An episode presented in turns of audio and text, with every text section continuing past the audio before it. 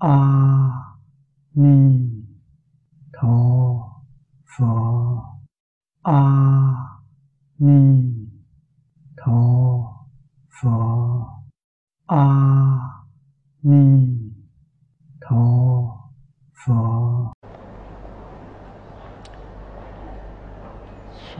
mời mở quyển kinh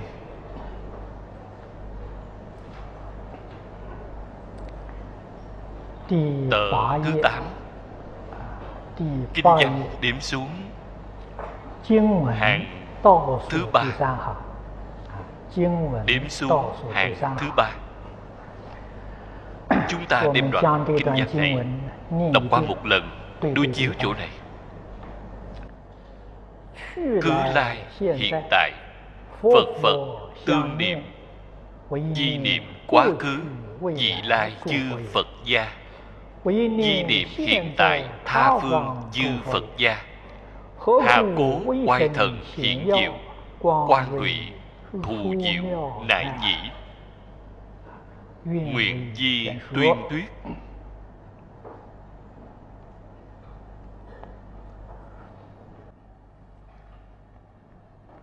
đoạn kinh văn này là tiếp theo đoạn trước. a nan tôn giả ở trong pháp hội.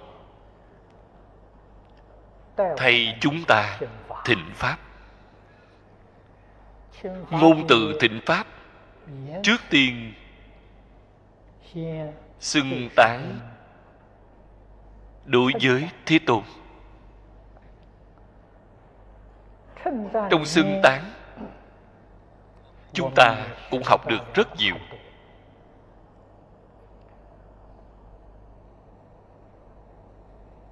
hôm nay chúng ta đọc được cái đoạn văn này. Là tôn giả a nan trong lòng chính mình đang phán đoán. Bởi vì hình tướng của thích ca mâu ni phật quá hy hữu. A nan là thị giả của thế tôn thường hay ở bên cạnh đức phật, ở ngay trong kinh nghiệm của ông. Từ trước đến giờ, chưa từng thấy qua thích ca mâu ni phật. Ngày nay, loại quan sát này thù thắng đặc biệt. Người thông thường chúng ta gọi là phong thái. Ngày trước không hề thấy qua. Cho nên trong lời xưng tán của ông nói thế tôn kim nhật nhập đại tịch định trụ kỳ đạch pháp trụ chư phật sở trụ đạo sư chi hạnh tối thắng chi đạo. cái trụ này là trong tâm an trụ. Cũng chính là chúng ta thường hay nói tâm tư ý niệm ở trong lòng. Tâm niệm này của ông thù thắng. Ý niệm này quá tốt. Cho nên hiện ra cái tướng rất đặc thù. Đó là người thế gian chúng ta thường nói tướng tùy tâm chuyển cho nên tướng sẽ thay đổi. Vì sao thay đổi? quyết định không phải đi làm đẹp đi quá trang cái đó thì không thể thay đổi được. Biến đổi còn phải khởi tác dụng phụ. Còn mang đến rất nhiều phiền não. Tướng tùy tâm chuyển. tâm của bạn đổi rồi thì tướng liền đổi. Không những tướng thay đổi thể chất cũng thay đổi ở trung quốc chúng ta thường hay nghe nói có một số đặc dị công năng. Đó là thật không phải là giả. Tôi gặp qua ở nước mỹ. Họ có năng lực thấy được dẫn khí trên con người. Chúng ta gọi là khí công gọi là khí trong phật pháp gọi là quan hiện tại trong khoa học gia gọi là năng lượng trên thực tế, đều là nói đến một sự việc.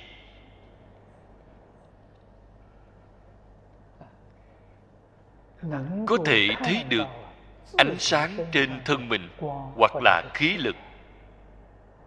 Tuyệt nhiên không phải là việc khó làm. Chỉ cần có lòng nhẫn nại, đại khái có công phu một hai tháng, bạn liền có loại năng lực này loại năng lực này mạnh hơn bạn cũng có thể thấy được người khác. Ánh sáng trên thân của người khác phát ra. Hoặc là thấy được khí lực của người khác. Phạm vi này lớn nhỏ không như nhau. Màu sắc không như nhau. Hoàn toàn từ trong tâm niệm của bạn phát ra thực tế cái nguyên lý này chính là chấn động của ý niệm sanh ra hiện tượng của sống động. Thông thường người tâm ý thô thiện bạn không thấy được hơi tinh tế một chút tâm thanh tịnh một chút thì không khó phát hiện. Tôn giả a nan xem thấy thích ca mâu ni phật quan sát hôm nay quá kỳ diệu, quá thù thắng. Cho nên nói ra mấy câu nói trước. Mấy câu nói này lần trước đã giải thích qua với các vị. Hôm nay tiến thêm một bước nữa là ông nghĩ đến cái ý niệm tư tưởng này đạt đến thù thắng nhất, viên mãn nhất không thể nào vượt qua được niệm phật. Cho nên trong lòng ông nghĩ thế tôn hôm nay phía trước đã nói qua Hoài quang hết dịch như dung kim tụ. Có phải là Phật đang niệm Phật? Nếu không mà nói Làm sao có thể hiện ra tướng lạ đến như vậy? Từ cái hiện tướng này Có thể thấy được tư tưởng của một người. Cho nên sống động của tư tưởng Có thể thấy được. Cái tướng tốt nhất định là sống động của tư tưởng tốt. Tốt đến tột đỉnh không gì hơn niệm phật. Cho nên các vị thường hay đến niệm phật đường để niệm phật? Người ta hỏi bạn, niệm phật có cái gì tốt?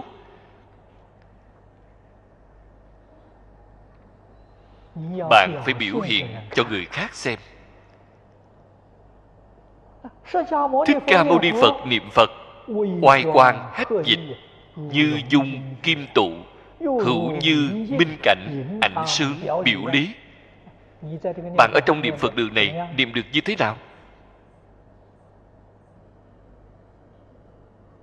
Nếu như bạn ở trong niệm phật đường, bạn niệm được dung nhan phát sáng.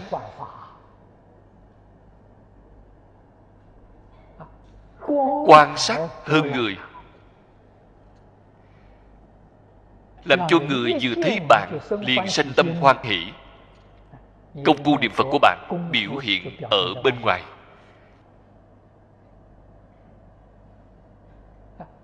Càng niệm càng trẻ trung.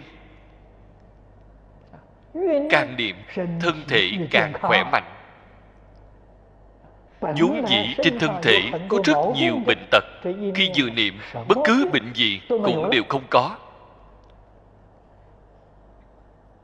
Lời nói này là thật không phải là giả bệnh của bạn từ đâu mà ra? Bệnh từ nơi vọng tưởng mà ra. Ở trên kinh phật nói với chúng ta, tham sân si mạng,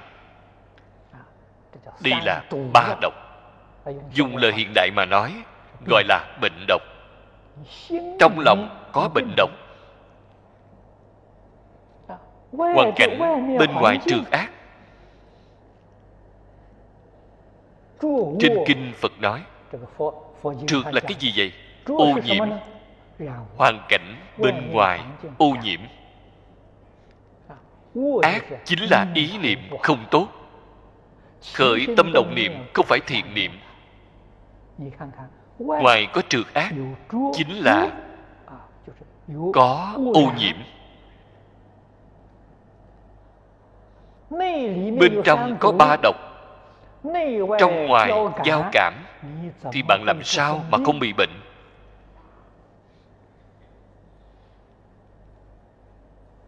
Mức độ phát bệnh của bạn cùng với mức độ giao cảm trong ngoài của bạn quyết định thành ra vấn đề. Nếu như bạn hiểu rõ ra vấn đề này ở bên trong tẩy sạch hết bệnh độc trừ bỏ hết tham sân si.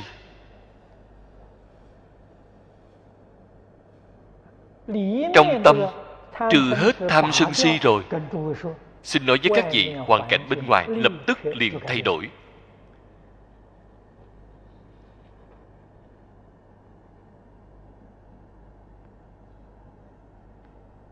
Cho nên chúng ta cần phải hiểu rõ, phải khẳng định tâm địa thanh tịnh quang minh. Thì bạn không bị ô nhiễm. Sẽ không tiếp nhận ô nhiễm. Tuyệt đối sẽ không gặp phải.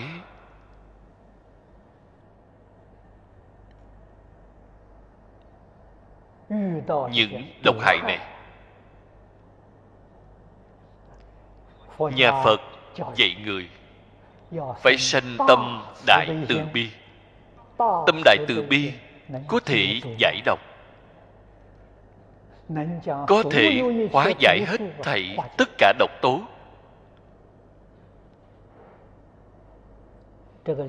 Trong đây có đạo lý rất sâu.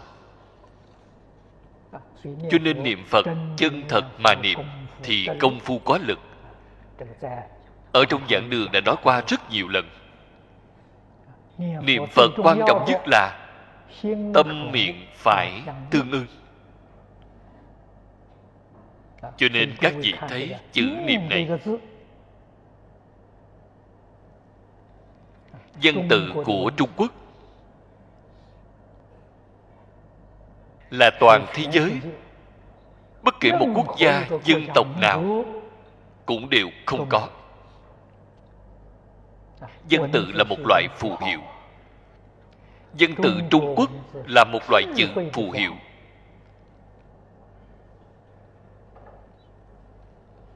Lão tổ tông của chúng ta thông minh tuyệt đỉnh.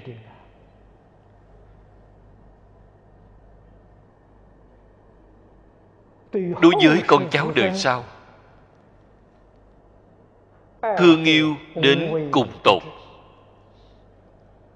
làm thế nào đem trí tuệ của họ kinh nghiệm của họ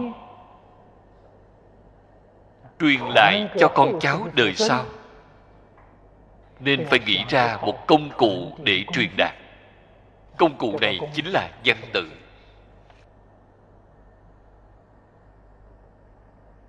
lại đặc biệt phát minh ra một công cụ hy hữu đó là văn ngôn văn. Những đại đức xưa nay họ biết ngôn ngữ sẽ tùy theo thời đại mà thay đổi. Nếu như ngữ cùng văn là như nhau sau khi thời đại thay đổi loại văn tự này sẽ không có người xem hiểu được. thế giới phương tây phạm cái lỗi này. Văn latin của âu châu hiện tại không có người xem hiểu. Phạm văn của ấn độ hiện tại cũng không có người xem hiểu. Lão tổ tông chúng ta thông minh biết được cái tình hình này liền phát minh ra văn ngôn văn chính là văn cùng ngữ phân khai. Ngôn ngữ sẽ thay đổi, văn thì vĩnh viễn không thay đổi. Không lão phu tử cách chúng ta hơn 2.500 năm Ngày nay chúng ta đọc luận ngữ. Vẫn y như là mặt đối mặt, Nói chuyện với khổng lão phu tử vậy. Chúng ta có thể xem hiểu được Ngài Có thể lý giải ý nghĩa của Ngài. Đó chính là chỗ tốt của ngữ cùng văn phân ra. Chỗ này là không thể tìm được Ở bất cứ dân tộc quốc gia nào trên toàn thế giới. Chúng ta mới thể hội được Tổ tiên yêu thương đến thế nào đối với hậu thế? Quan tâm đến thế nào? Chân thật có trí tuệ. Văn tự cũng là tràn đầy trí tuệ bạn thấy cái chữ niệm? Niệm là cái ý gì? Bên trên là kim phía dưới là tâm. Có thể thấy được niệm không phải là miệng niệm. Miệng niệm không được. Trong tâm hiện tại chân thật có gọi là niệm. Niệm là cái ý như vậy. Nếu như trong tâm hiện tại của bạn không có chỉ ngoài miệng a di đà phật a di đà phật người xưa gọi là đau mồm rác họng cùng chỉ uổng công. Trong tâm của bạn thật có. Bạn xem chúng ta thường hay thấy rất nhiều bà cụ thương yêu con cháu của họ. Trong lòng thật có. họ cũng không phải một ngày từ sớm đến tối gọi cháu ơi cháu ơi không gọi ở ngoài miệng. trong lòng của họ thật có. Không luận vào bất cứ lúc nào. họ đều luôn nghĩ đến con cháu của họ. đó gọi là niệm. có thể đem cái niệm này chuyển đổi thành a di đà phật vậy thì tốt. vấn đề liền được giải quyết rồi.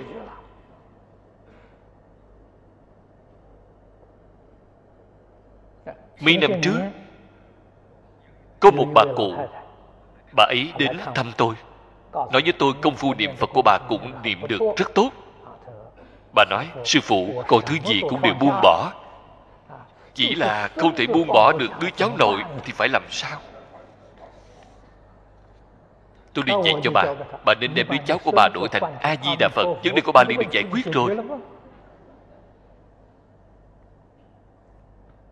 Cho nên niệm là trong tâm thật có tôn giả a nan liền nghĩ ngay đến trong mười pháp giới phật là thù thắng không gì bằng.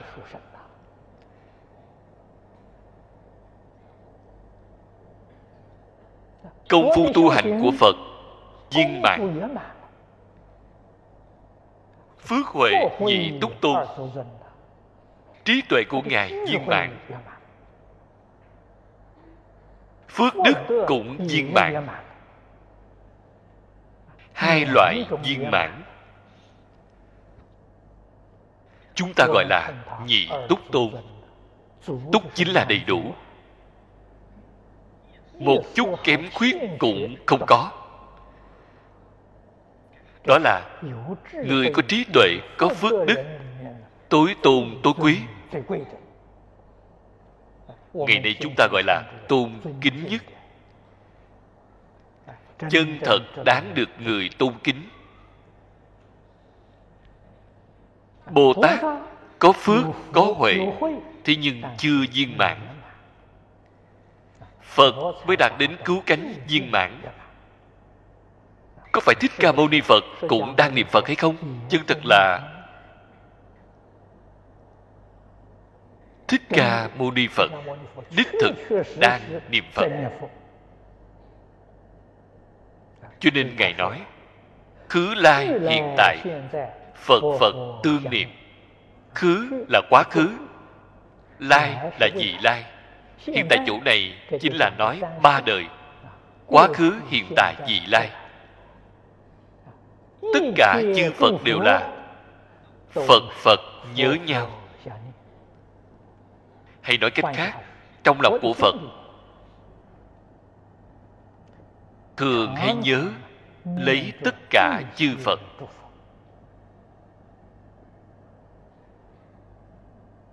phật. Dạy chúng ta niệm phật.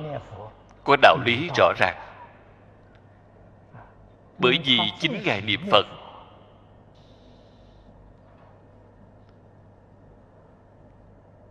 Ai là phật vậy phật niệm phật. Niệm phật quá khứ. Chúng ta dễ dàng hiểu được. Niệm hiện tại phật. hiện tại mười phương thế giới. chư phật như lai. Số lượng đó cũng không thể tính đếm được. Cái thế giới này quá rộng quá lớn.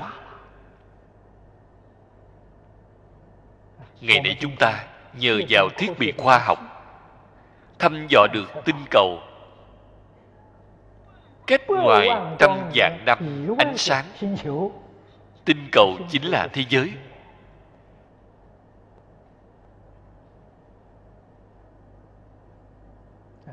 Đã cảm nhận được không gian là lớn vô hạn. Mà trên thực tế, không luận khoa học kỹ thuật phát triển đến thế nào không luận thăm dò ra sao. Cũng chỉ là một bộ phận rất nhỏ ở trong thái hư không?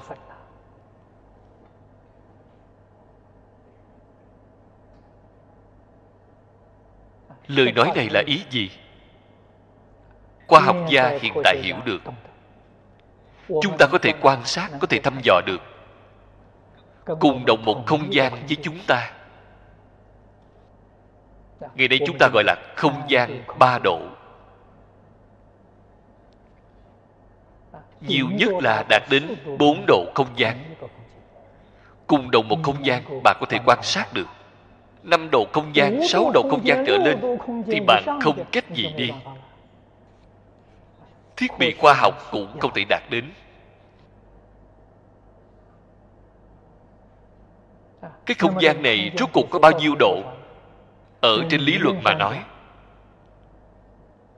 là vô lượng. Đó là thật. Trong phật pháp nói mười pháp giới. Mười pháp giới là mười cái không gian duy thứ khác nhau. Cách nói này của phật pháp đó là khác biệt lớn mà nói nói thành mười loại. Giới thiệu phương tiện.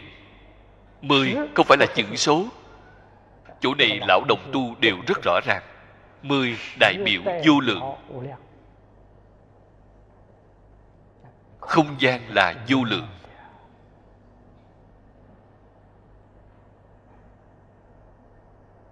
Không gian làm thế nào tạo thành việc này trên kinh hoa nghiêm nói được rất rõ ràng. Làm thế nào có thể đột phá? Khoa học gia. Hiện tại đã chứng minh có 10 độ không gian tồn tại.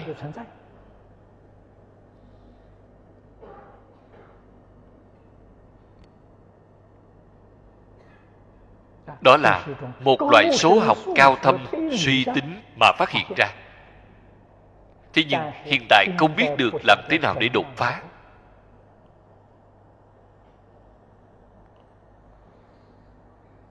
Cái này họ không tìm ra được. Phật nói với chúng ta, hình thành của không gian duy thứ khác nhau. Là từ trong vọng từ phân biệt chấp trước mà biến hiện ra cảnh giới.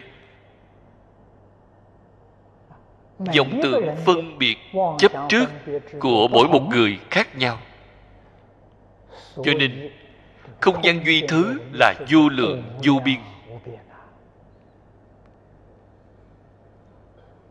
Làm thế nào đột phá? Bạn có thể đem vọng tượng phân biệt chấp trước thì đều buông bỏ thấy đều xả bỏ thì liền đột phá. Sau khi đột phá trong phật pháp gọi là pháp giới nhất chân. Trong pháp giới nhất chân rất rõ ràng trình hiện ra vô lượng vô biên không gian đời sống của chúng sanh. Chỗ này bạn đối với tình hình sinh hoạt của tất cả chúng sanh tận hư không khắp pháp giới chân tướng của sự thật bạn liền hoàn toàn thông đạt tường tận.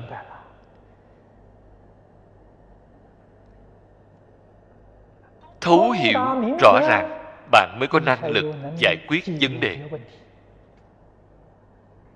ngày nay chúng ta có rất nhiều vấn đề tại vì sao? Không thể giải quyết được mê hoặc không biết được không biết được vấn đề này vì sao mà xảy ra? Cũng không biết được tương lai nó thay đổi thế nào dựa vào ý thức của chính mình. Dựa vào sự phán đoán của chính mình.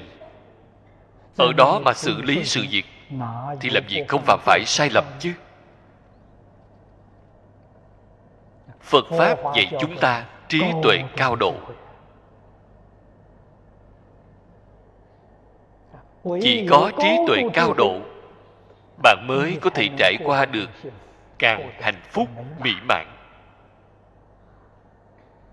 trí tuệ liền triển hiện ngay trong cuộc sống của bạn. Chính ngay trong công việc của bạn, ngay trong thông thường bạn đối nhân sự thế tiếp vật.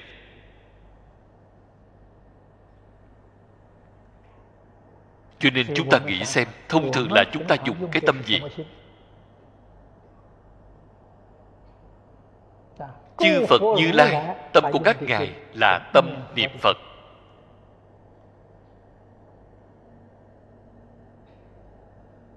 Phật là gì?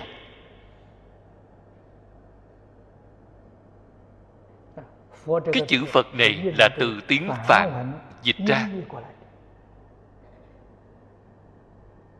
Ý nghĩa của nó là trí tuệ, là giác ngộ. Hay nói cách khác, niệm phật là niệm trí tuệ, niệm giác ngộ. Cái chữ này là có thể dịch vì sao người xưa không dịch? Họ không dịch là có cái đạo lý của họ. Thế là ngày xưa dịch kinh, có năm loại không dịch. Loại này tôn trọng không dịch. Chúng ta rất tôn trọng cái chữ phật này mà không dịch, chỉ dịch âm ra mà thôi.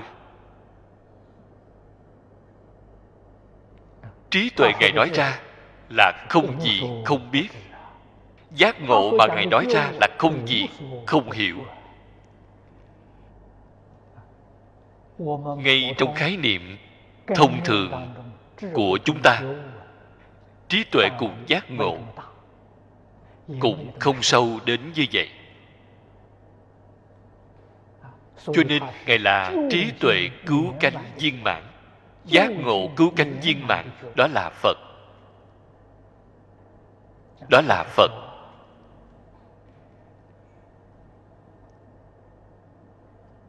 hay nói cách khác phật phật nhớ nhau phải thực tiễn ngay trong đời sống hiện thực của chúng ta.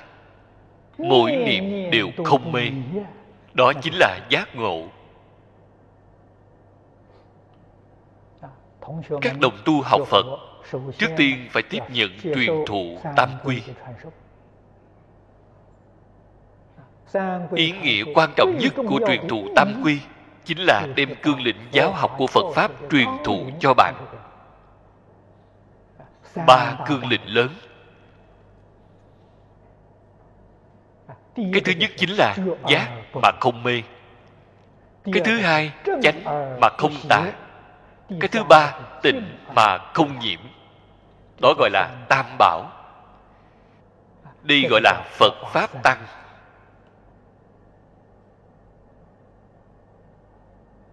chúng ta ở ngay trong cuộc sống.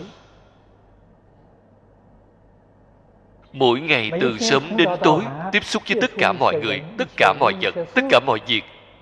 có phải là làm đến được giác mà không mê không?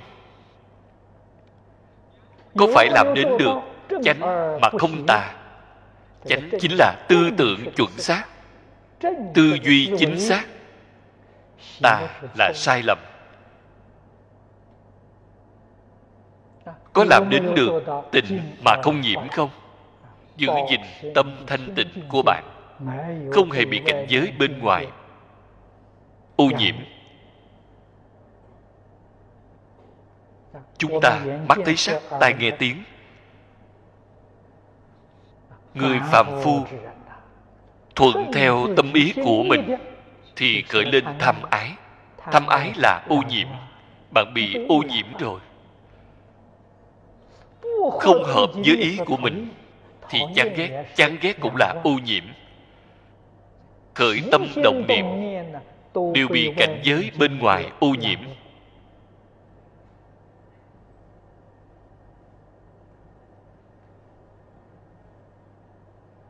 phật dạy chúng ta phải tình mà không nhiễm. Thấy được rõ ràng là trí tuệ như như bất động là sức định thì không nhiễm trước.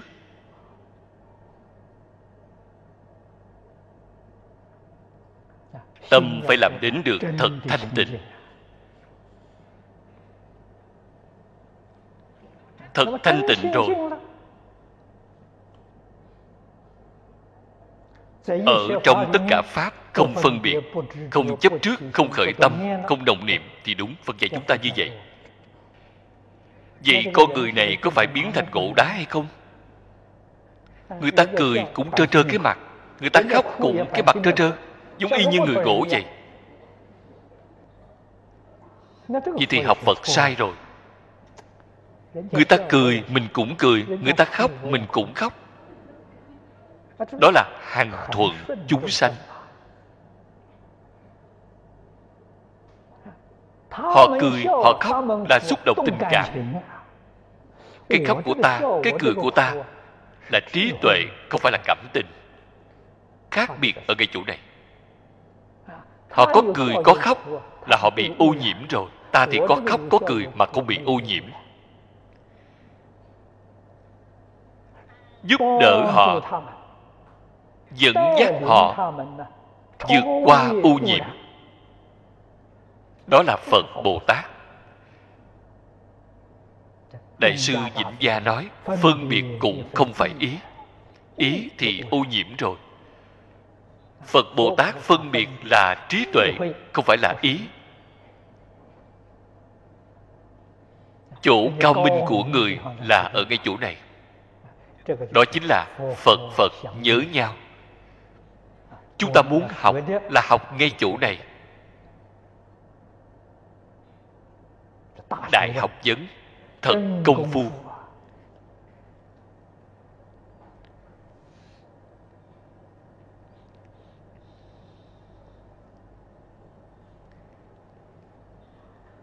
Cách nói này vẫn còn sợ các đồng tu. Nghe không được rõ ràng.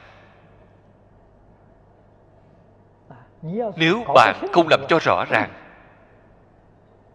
thì bạn không có chỗ nào bắt tay vào. Từ chỗ nào mà học thì bạn không có, thì bạn không biết. Chư phật nhớ nhau. Nếu như dùng lời hiện tại mà nói, chính là trí quan hộ chiếu.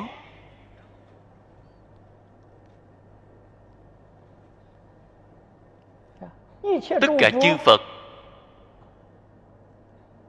trong lòng chỉ nghĩ đến một sự việc. Phổ độ chúng sanh. Đó là phật nghĩ tưởng. Chúng ta phải nên học tập. Cái gì gọi là phổ độ chúng sanh? Quan tâm tất cả chúng sanh thương yêu tất cả chúng sanh. Tùy lúc tùy nơi. tận tâm tận lực giúp đỡ tất cả chúng sanh. Phật thị môn trung bất xả nhất nhân.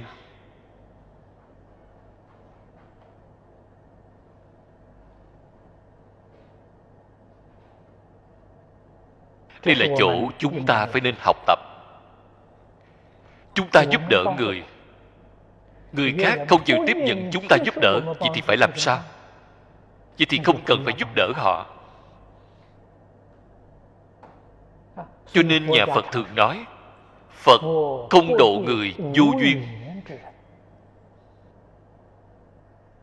người thế nào gọi là vô duyên? Họ không thể tin tưởng. Họ không có lòng tin đối với bạn hơn nữa thậm chí còn hoài nghi đối với bạn. Không bằng lòng tiếp nhận bạn. Vậy thì quyết định không nên miễn cưỡng. Phật độ người có duyên. Người thế nào có duyên? Chịu tin tưởng. Chịu thân cận. Chịu học tập. Đó là người có duyên.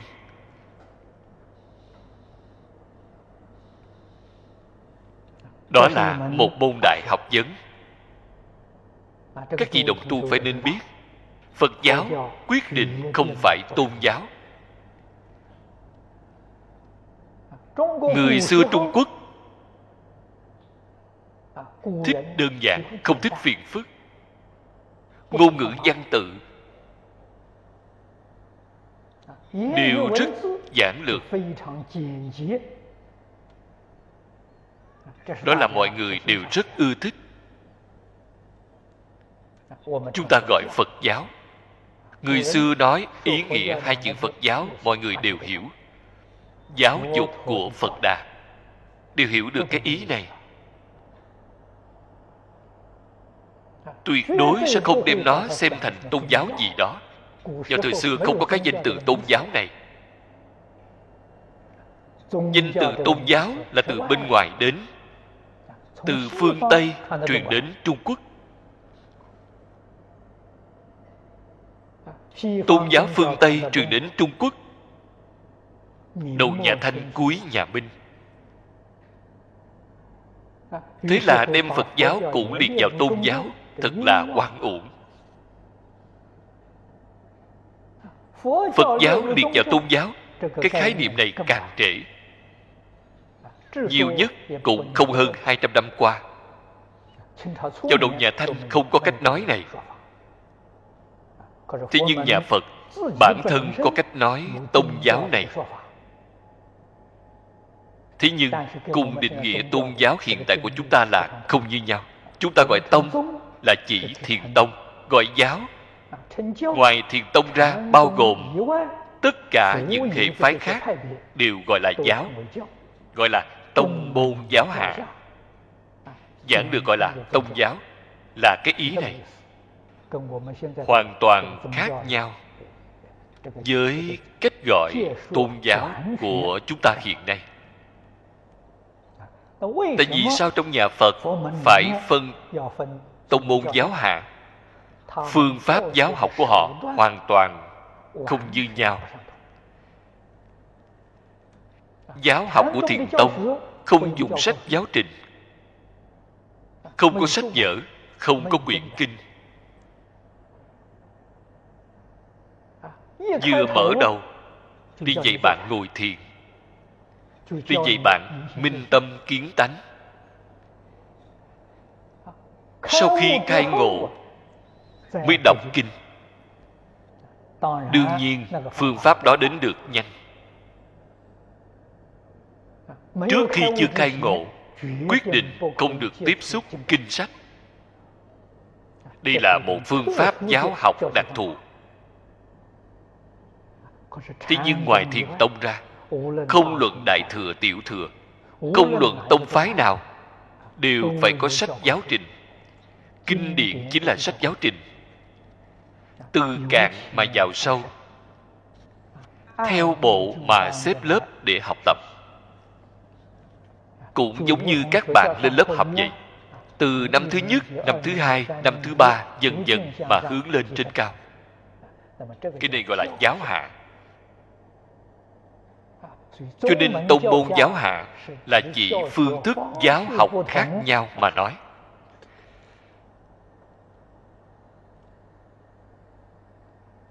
Chủ này phải nên hiểu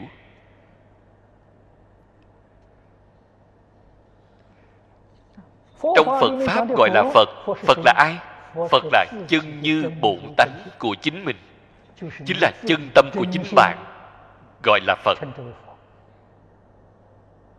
Nhà phật gọi là ma. Ma. Là gì vậy? Ma là vọng tâm của chính bạn.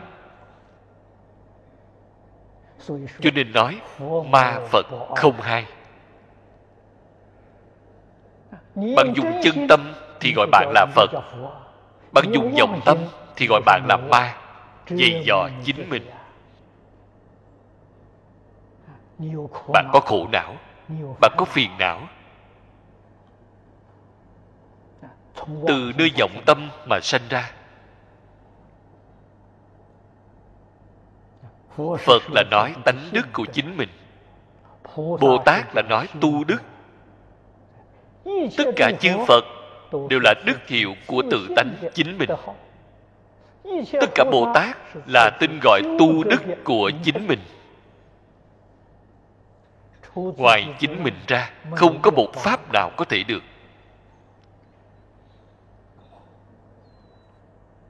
Đó là phật phật nhớ nhau.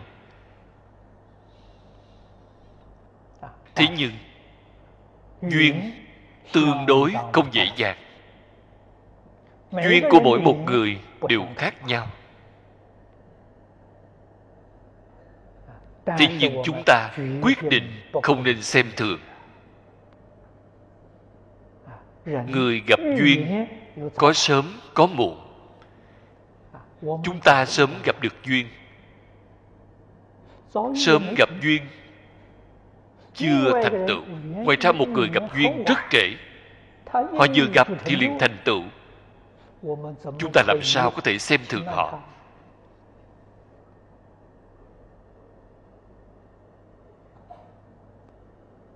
Cho nên phật dạy chúng ta phải dùng tâm bình đẳng mà đối với người. Dùng tâm thanh tịnh mà đối đại người. dùng tâm chân thành mà tiếp xúc với người. Vậy thì đúng. nhất định có cái tốt đối với chính mình.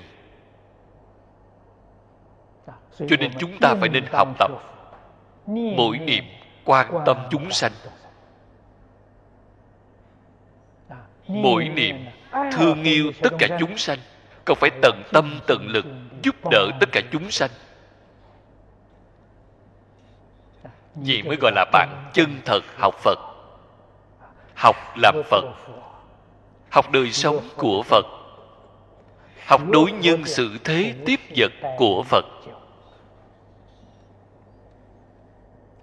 cho nên câu kinh văn phía sau nói di niệm quá khứ vị lai chư phật gia. Vào lúc này thích ca mâu ni phật là phật niệm quá khứ chư phật hay là niệm vị lai chư phật? Hay là niệm hiện tại tha phương chư phật? Nếu như niệm hiện tại phật đương nhiên phật hiện tại tuyệt đối không phải là thế giới này của chúng ta. Mọi người đều biết một thế giới chỉ có một vị phật. Giống như một trường học chỉ có một vị hiệu trưởng.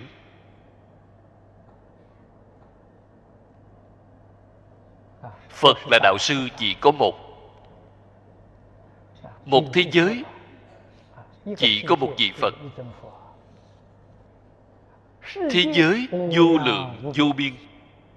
Cho nên hiện tại chư phật cũng là vô lượng vô biên phật phải niệm phật. Nếu như niệm phật hiện tại nhất định là niệm chư phật thế giới phương khác. Cho nên đặc biệt chỉ một chư phật thế giới phương khác là thật. Hạ cố oai thần hiện diệu.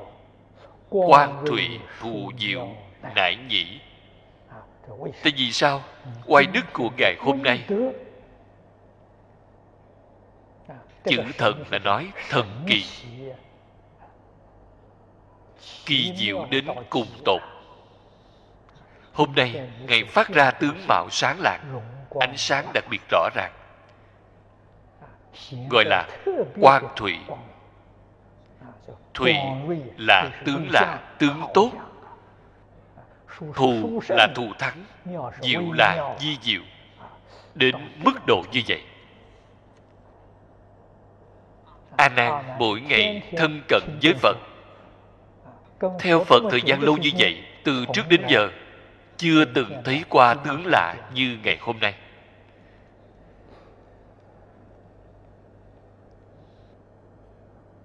Tôn giả a nan nói được không sai. Nghĩ đến cũng không sai. Thế nhưng ông không hề nghĩ đến. Hiện tại thích ca mâu ni phật đang nhớ đến a di đà phật cho nên hiện ra tướng tốt đến như vậy. Vừa rồi tôi nhắc đến với mọi người, các vị ngày ngày ở niệm phật đường niệm a di đà phật, tướng hảo quang minh của các vị, có thể so sánh được với thích ca mâu ni phật hay không? Phải nên học với thích ca mâu ni phật. Tại vì sao không như nhau? Thích ca mâu ni phật thật niệm, bạn ở nơi đây giả niệm.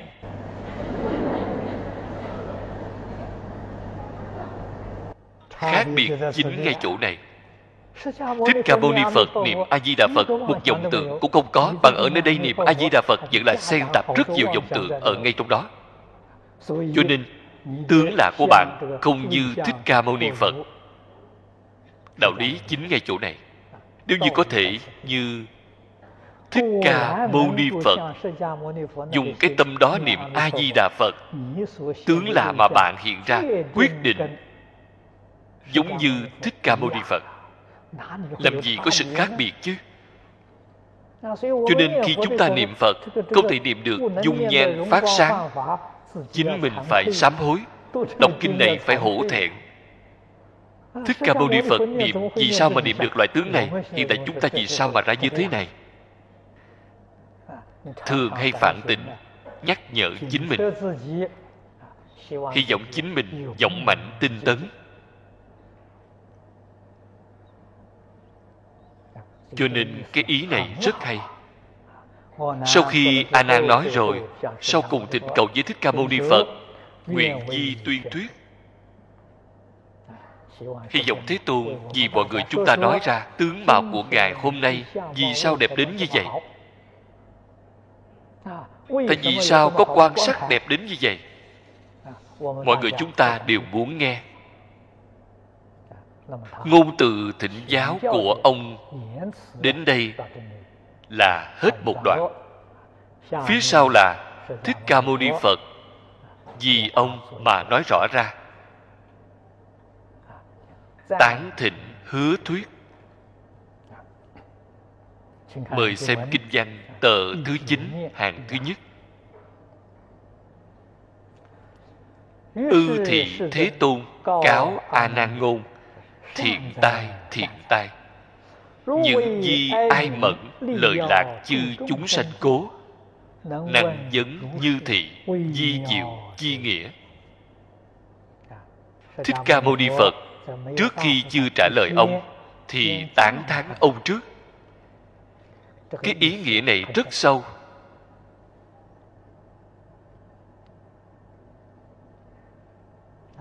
Cáo a nan ngôn cáo là nói với ông.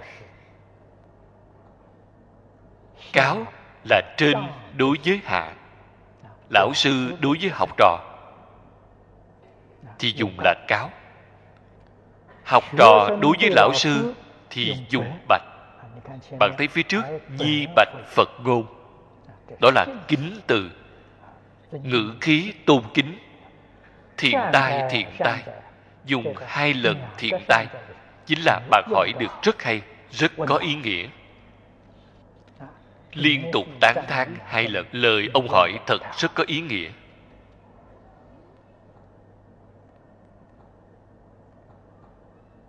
Trong hai lần này vẫn là có ý nghĩa rất sâu.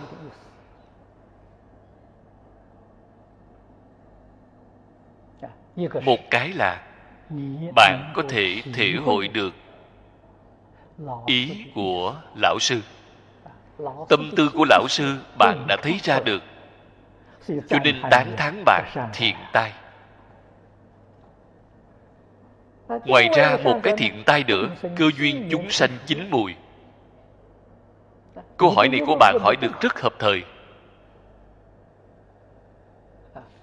Phật phải đem pháp môn di diệu này nói với mọi người.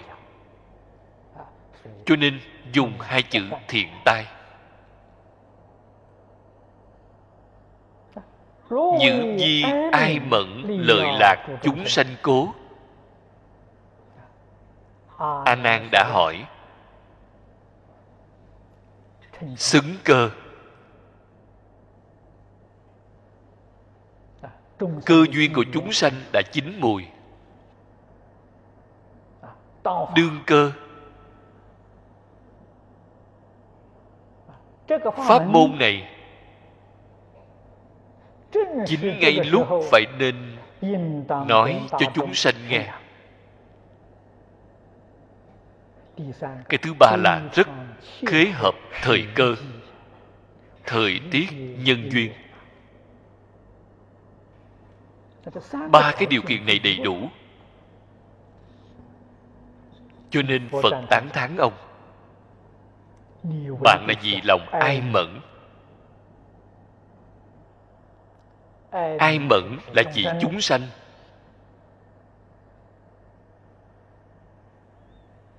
Từ vô lượng kiếp đến nay quên mất đi sự việc này. xem thường bỏ qua. Mê mất đi. Mê mất đi chính mình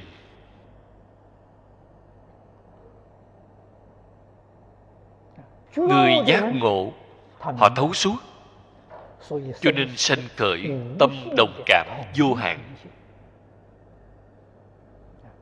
Cho nên gọi là ai mẫn.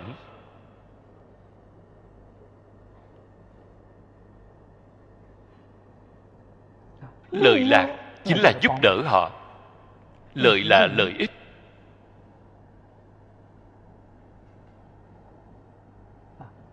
Phải cho chúng sanh thù thắng nhất lợi ích viên mãn nhất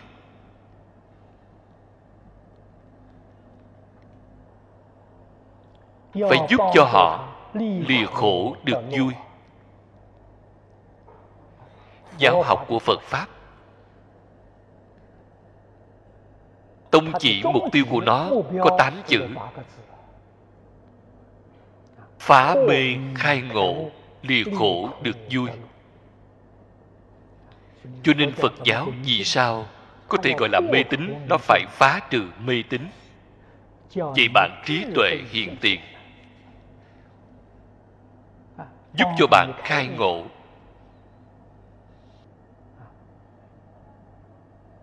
Đó là ở trên nhân mà nói. Trên quả thì lìa khổ được vui. Phật biết được khổ từ đâu mà ra, khổ từ mê mà ra bạn không hiểu được chân tướng đối với vũ trụ nhân sanh bạn mới có khổ. Vũ trụ là hoàn cảnh đời sống của chúng ta nhân sanh chính là bản thân ta. Nhân sanh không phải chỉ đại chúng là chỉ bản thân chính mình. Những đại chúng ở bên ngoài đều là hoàn cảnh sinh hoạt của chúng ta. Trong hoàn cảnh có hoàn cảnh nhân sự có hoàn cảnh vật chất. Tất cả chúng sanh hữu tình này là hoàn cảnh nhân sự của chúng ta.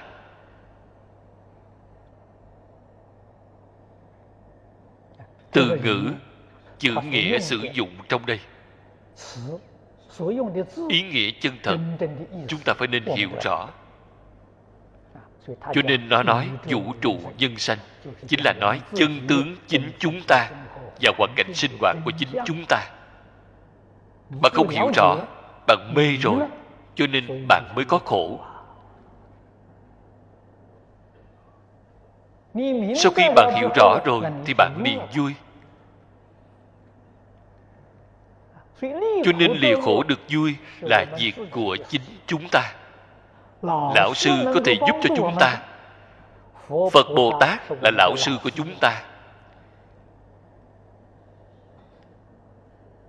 Cho nên từ trên những xưng hô này các vị cũng có thể thể hội được. phật giáo không phải là tôn giáo. Quan hệ của chúng ta với phật bồ tát là quan hệ thầy trò. Thầy trò đó là quan hệ ở trong giáo dục chúng ta gọi ngài là lão sư bổn sư. Lão sư căn bản.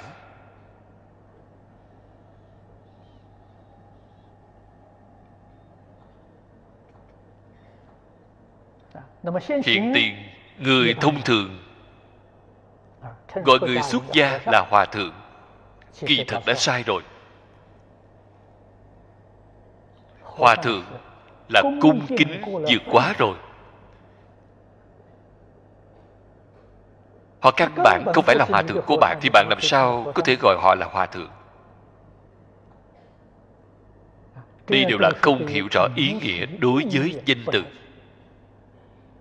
Hòa thượng là từ tiếng phạn ấn độ dịch âm ra. Ý nghĩa là thân giáo sư. Trực tiếp dạy bảo ta vị lão sư này gọi là hòa thượng.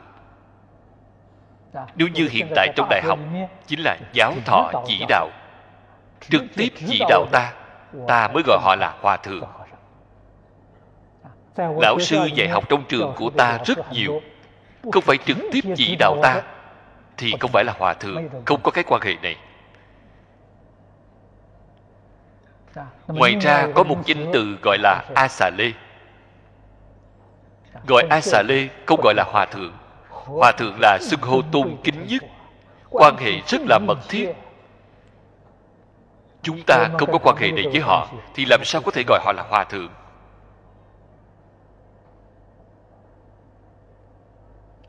Từ ngay chỗ này các vị liền có thể thể hội được. Phật pháp đích thực là giáo học của thích ca mâu ni phật. Nhất định không phải là tôn giáo. Thích ca mâu ni phật năm xưa khi còn ở đời vì mọi người giảng kinh nói pháp. Nếu dùng lời hiện đại mà nói chính là giáo học. Thân phận của ngài nếu như dùng lời hiện tại mà nói ngài là một người làm công tác giáo dục xã hội. Hơn nữa hoàn toàn là giáo học nghĩa vụ tuyệt nhiên không lấy của học trò. một xu học phí không hề có học phí. Phật tiếp nhận cúng dường của học trò rất đơn giản.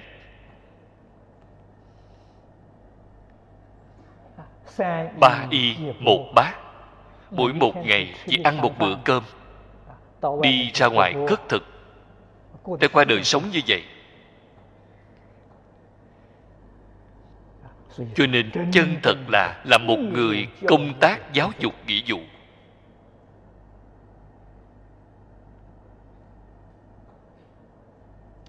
Mục đích giáo dục của ngài chính là nói rõ chân tướng của vũ trụ nhân sanh. Hay nói cách khác, nói rõ chính chúng ta cùng chân tướng hoàn cảnh đời sống của chính mình như vậy mà thôi. Ngày nay lưu lại nhiều kinh điển đến như vậy. Chính là thế tôn ngày năm xưa sách giáo trình của giáo học. Sách giáo khoa không phải là ngày viết. Chính ngài nói,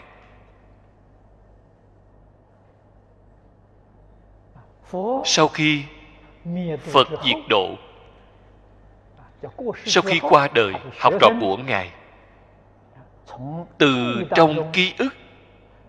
đem đó chỉnh lý viết ra. Đó mới gọi là kinh điển.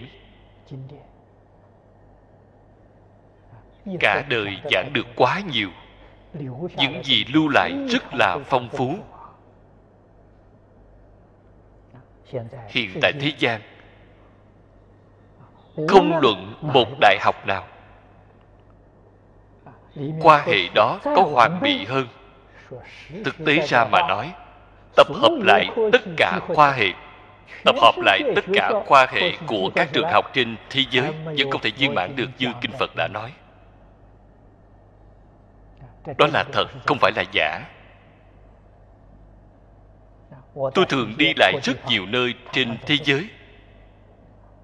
Tôi thích nhất là đến thăm trường học mỗi lần đến một địa phương nào tôi nhất định đến thăm trường học tốt nhất của khu vực đó.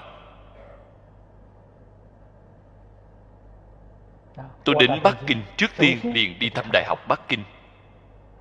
Đại học sư phạm bắc kinh. Gần bắc kinh là đại học nam khai thiên tân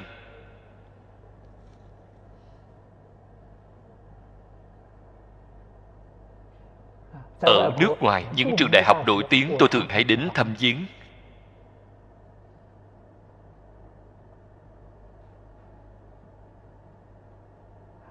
Ngày nay chân thật có thể giải quyết được vấn đề. Đích thực là phật pháp đại thừa. Trong phật pháp đại thừa tinh hoa nhất chính là kinh vô lượng thọ cùng kinh hoa nghiêm đó là tinh hoa trong phật pháp đại thừa. Chân thật có thể giúp đỡ chúng sanh lìa khổ được vui. Lìa khổ được vui nhất định phải từ phá mê khai ngộ mà bắt tay vào.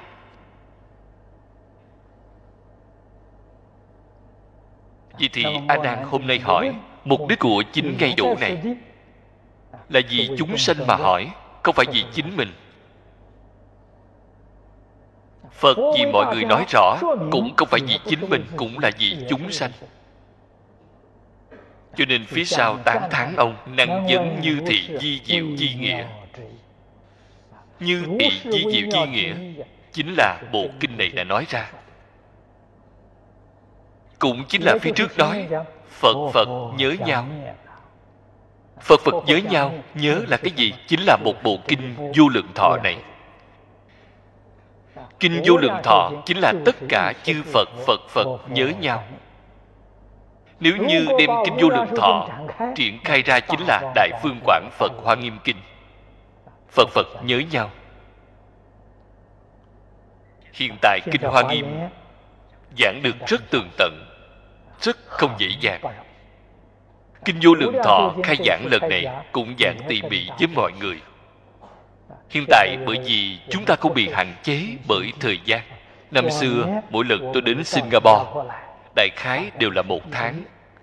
Một tháng là một hạn chế. ngay trong một tháng nhất định phải giảng một bộ kinh. Cho nên không thể giảng tỉ mỉ được lần này không bị hạn chế bởi thời gian có thể giảng tỉ mỉ. Thế nên giảng tỉ mỉ thời gian sẽ rất dài. Phối hợp để giảng kinh hoa nghiêm. bộ kinh vô lượng thọ này cũng có thể giảng qua được. Thế nhưng kinh hoa nghiêm trước mắt theo cách nói này tôi cũng rất lo lắng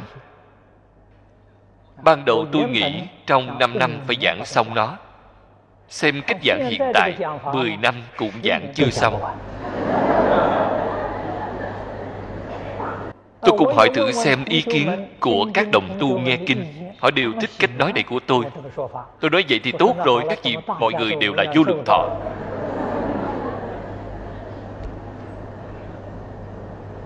chiếu theo cách giảng hiện tại này nhất định vượt qua 10 năm thế nhưng giảng tỉ mỉ có cái tốt của tỉ mỉ đích thực là chúng ta mê đã quá lâu rồi không tường tận giải thích rõ ràng hàm hồ qua loa giảng qua thì không có lợi ích ý niệm của chúng ta vẫn là không thể chuyển đổi được. hay nói cách khác cái chuyển đổi này từ mê chuyển đến ngộ. đó gọi là chuyển đổi. Từ tà chuyển đến chánh từ nhiễm chuyển đến tịnh. đó gọi là chuyển đổi.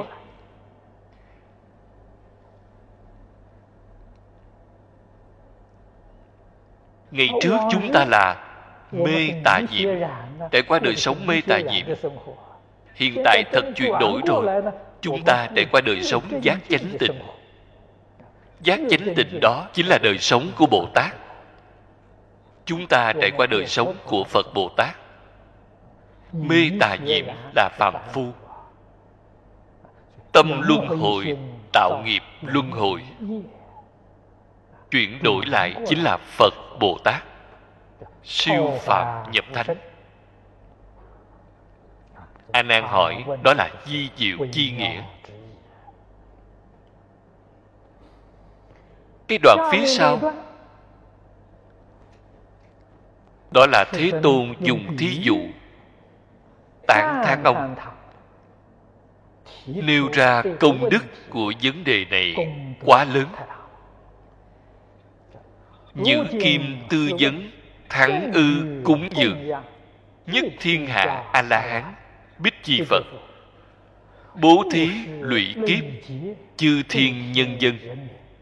quyên phi nhu động chi loại công đức bách thiên dạng bội.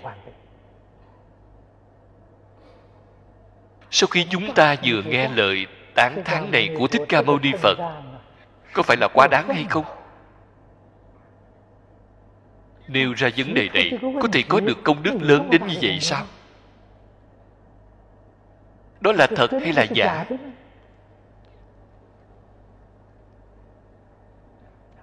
thế tôn đã nói qua trong kinh kim cang. Phật. Thì chân ngữ giả. Chân thì không giả. lời nói của phật là chân ngữ. Thật ngữ giả? thật thì không hư. Như ngữ giả như là thích hợp vừa dặn lời của phật nói, nhất định là tương ưng với chân tướng sự thật. Quyết không quá đáng, cũng không bất cập. Hoàn toàn phù hợp với chân tướng sự thật. Đó gọi là như ngữ. Không giọng ngữ, không cuồng ngữ cuồng ngữ là khoa trương, phật không khoa trương.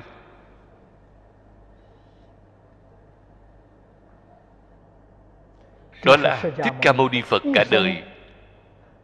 Tuân theo nguyên tắc này. Ngài cũng dạy bảo chúng ta như vậy. Lời nói này chính là lời chân thật.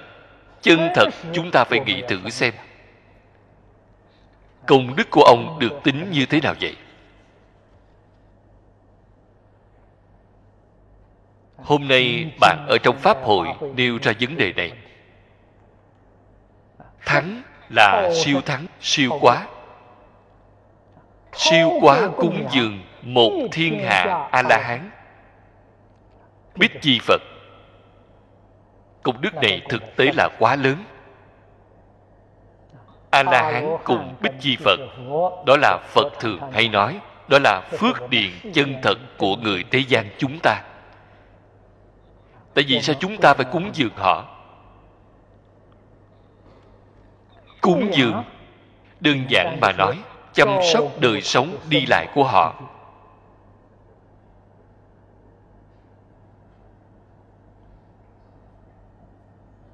Không để cho họ bị kém khuyết trên đời sống vật chất. cúng dường này trong phật pháp.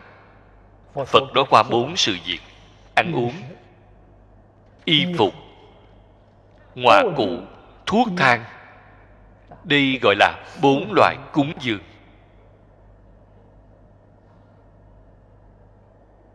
A la hán cùng bích chi phật.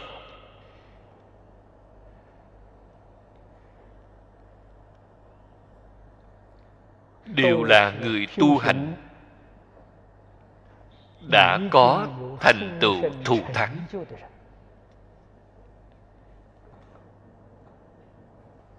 có học vấn có đạo đức có năng lực. có thể gánh giác được sứ mạng giáo hóa chúng sanh. Hay nói cách khác.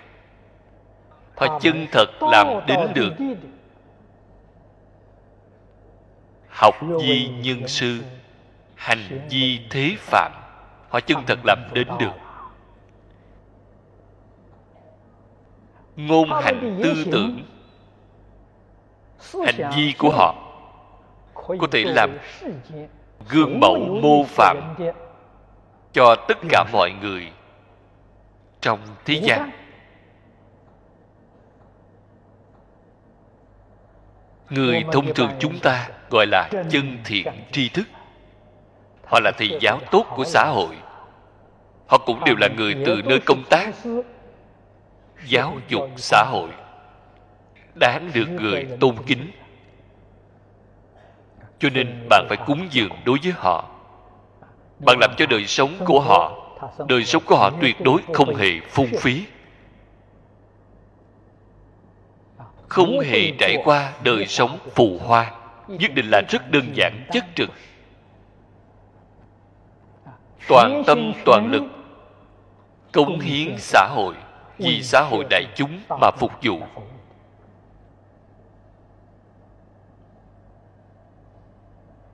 Cho nên chúng ta có thể cúng dường vị lão sư này, thân cần vị lão sư này.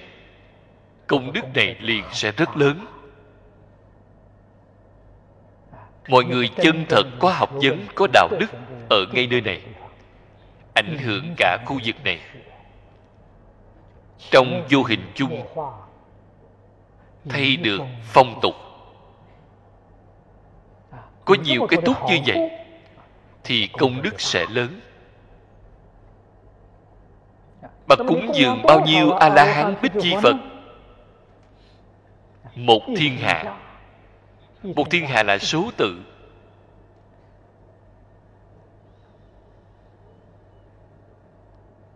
Một thiên hạ này ở trong kinh phật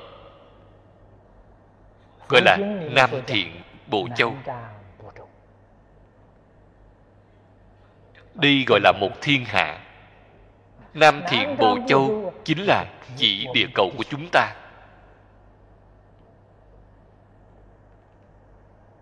Pháp sư giác hoa hôm trước nói nam thiện bộ châu chính là thế giới ta bà chúng ta là nói sai rồi. thế giới ta bà là đại thiên thế giới nam thiện bộ châu là cái địa cầu này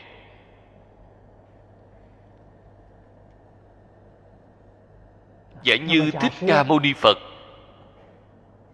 xuất hiện ở vào ba ngàn năm trước. Ba ngàn năm trước nhân khẩu thế giới này không nhiều đến như vậy. hiện tại nhân khẩu thế giới này sắp gần 60 tỷ người. vào thời đại đó ba ngàn năm trước vào thời đại đó chúng ta đem số tự đó rút lại nhỏ hơn, đương nhiên chúng ta cũng không cách gì thống kê qua. Nhân khẩu của toàn thế giới. Chúng ta tưởng tượng mấy ngàn vạn chắc là có. Nhân khẩu của toàn thế giới. Chắc là có đến một, hai ngàn vạn vậy một, hai ngàn vạn vị a la hán bích chi phật? Vậy thì còn gì bằng? Phước báo đó đến bao lớn?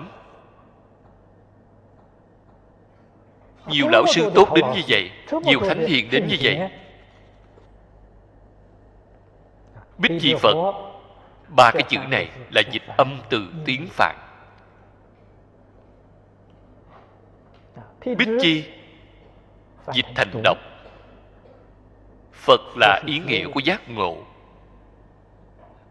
Cũng dịch là duyên. Bích chi phật dịch là duyên giác hoặc là dịch thành độc giác phần nhiều xuất hiện không có phật. Cũng không có phật pháp ở thế gian này. họ rất thông minh.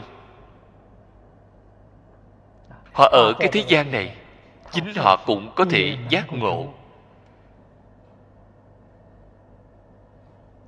trình độ giác ngộ của họ là bình đẳng với a la hán thậm chí còn siêu việt hơn so với a la hán a la hán là theo phật học tập, là học trò của phật.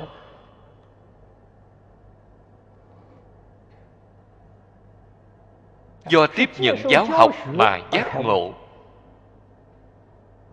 Duyên giác, nếu như là theo phật tu học mà khai ngộ thì gọi là duyên giác.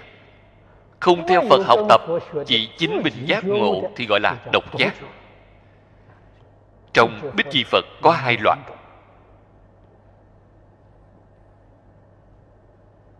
đây đều là lão sư tốt của người thế gian. Tấm gương tốt nhất của người thế gian.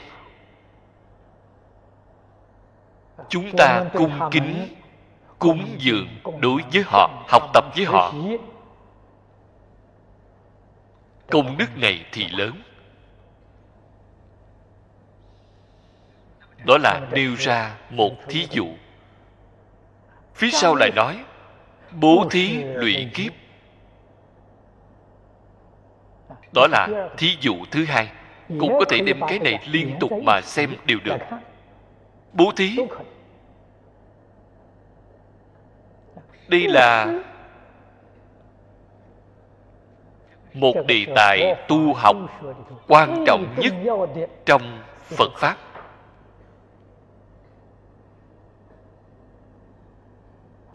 phật dạy chúng ta. Phật dạy mọi người.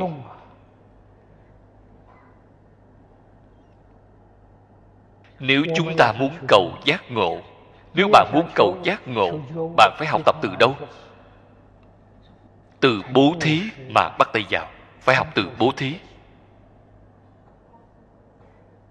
Vì sao vậy? phật biết được tại vì sao bạn không giác ngộ tại vì sao bạn mê hoặc điên đảo? Là bởi vì bạn có lòng tham.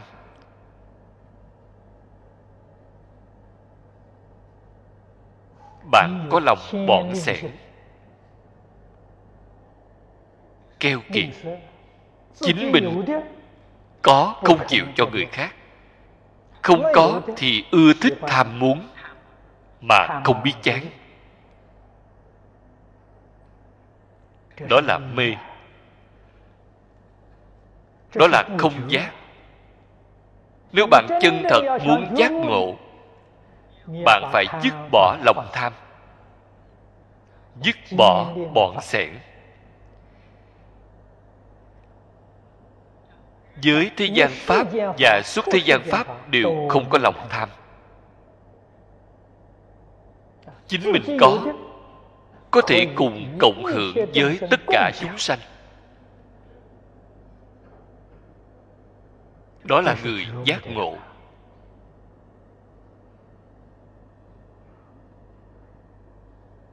Cho nên phật dạy cho chúng ta việc đầu tiên là phải học bố thí. Trong bố thí có tài bố thí có pháp bố thí có vô ý bố thí. phân ra ba loại lớn này bố thí tài thì nhất định có tiền tài. Bố thí pháp thì được thông minh trí tuệ. Bố thí vô ý thì được khỏe mạnh sống lâu. chỉ thì bạn nghe rồi. ta vì để muốn có tiền tài muốn phát tài muốn thông minh muốn khỏe mạnh sống lâu. ta mới tu ba loại bố thí này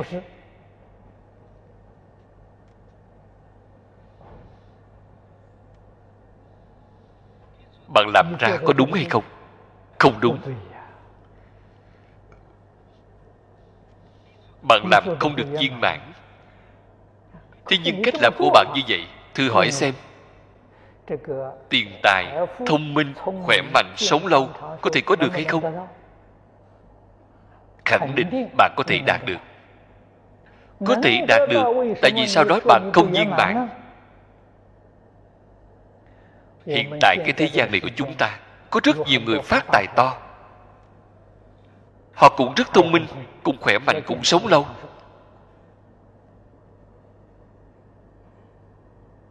Đó đều là nhân trong đời quá khứ đã tu hiện tại có được quả báo. Chúng ta tỉ mỉ mà quan sát. Sau đó bạn liền biết được tại vì sao nói không viên mãn. Họ vẫn là một phạm phu họ vẫn là mê hoặc điên đảo. Phước báo trong đời này họ hưởng hết rồi đời sau thì phải làm sao? Vấn đề này sẽ lớn.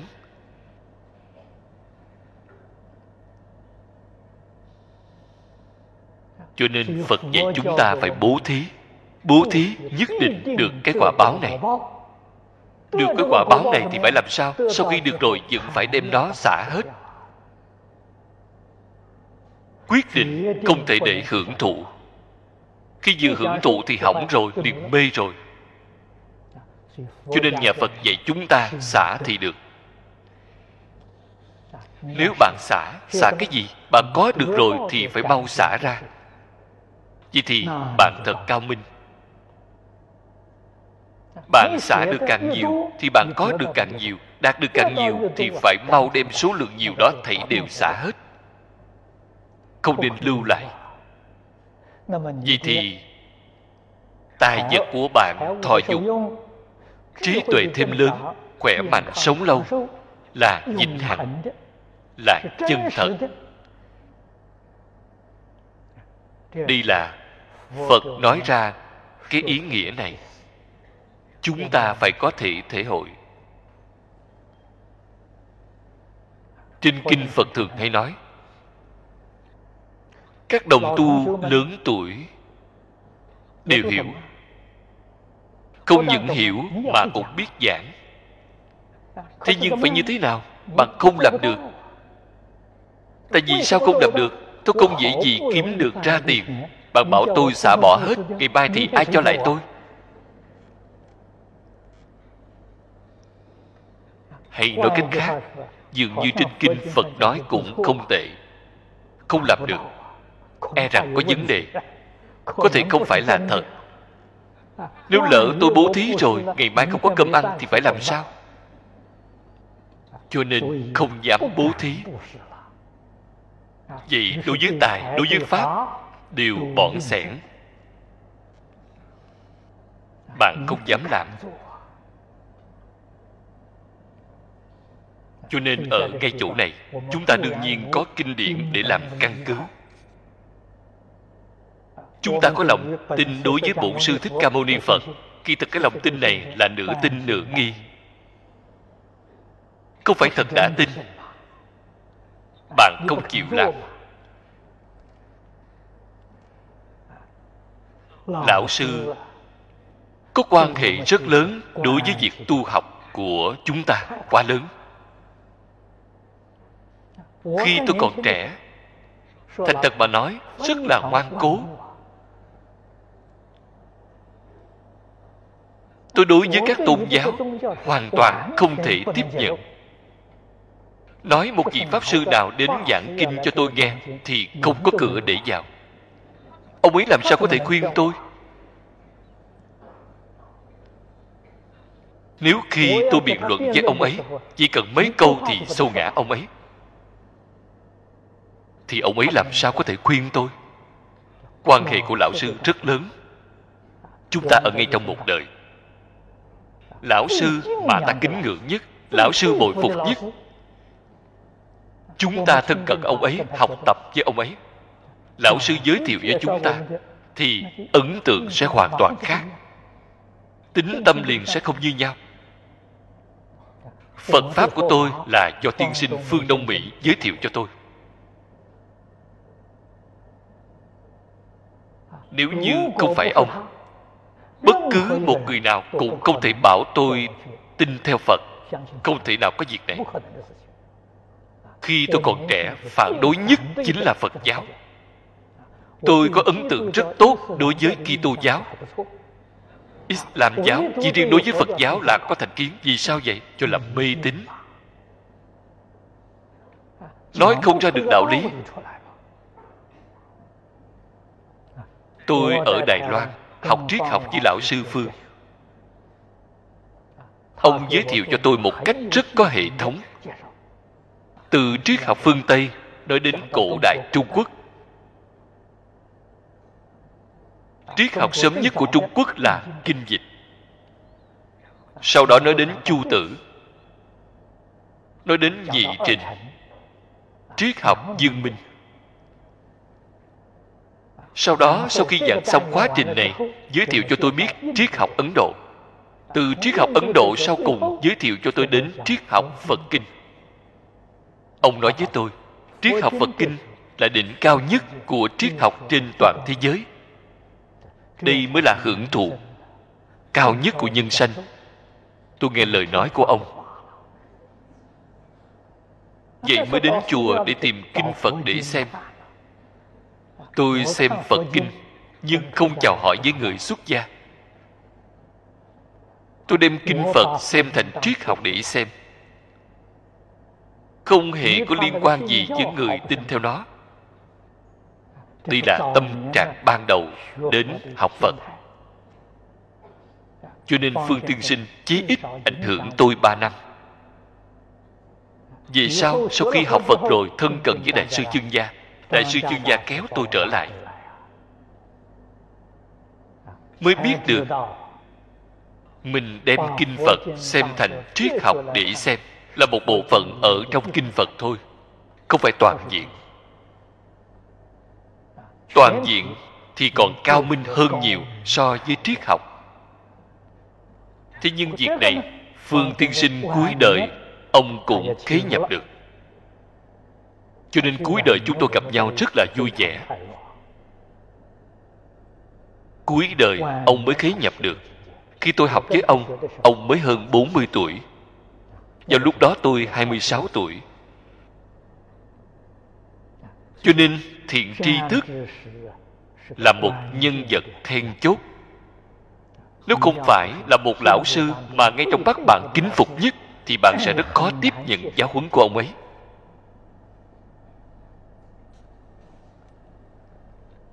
Vì thì cả đời của chúng ta có được lợi ích thù thắng. Cả đời có được cái hay của phật pháp, cảm ơn đội đức. Nếu như không phải lão sư chỉ điểm, không phải lão sư nhắc nhở, chúng ta làm sao biết được thế gian này còn có thứ tốt đến như vậy? Không biết được.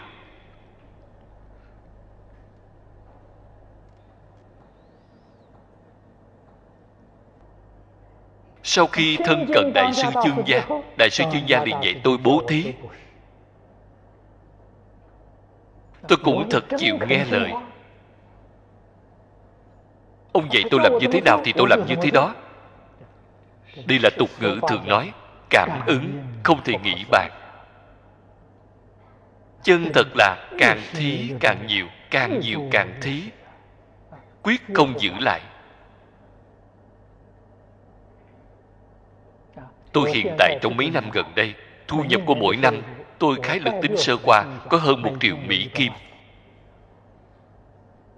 thế nhưng trên người không có bất cứ thứ gì đến rồi liền cho đi đến được nhanh thì đi cũng được nhanh không lưu lại lưu lại thì sanh phiền não lưu lại rồi thì bạn xem giá cả ngoài đời gì đó thật là phiền não nó không phải là việc phiền não hay sao phải giống như một dòng nước không ngừng chảy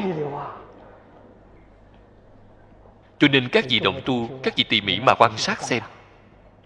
Bạn có thể ở ngay chỗ này có được lòng tin. Chứng minh lời phật nói không sai. Bạn thấy gần đây suy thoái kinh tế. Gần như mỗi một người đều bị ảnh hưởng. Chỉ có cư sĩ lâm là không bị ảnh hưởng. Cư sĩ lâm không những không bị ảnh hưởng, trái lại còn tăng thêm vì sao nó có thể tăng thêm? Bố thí quá nhiều.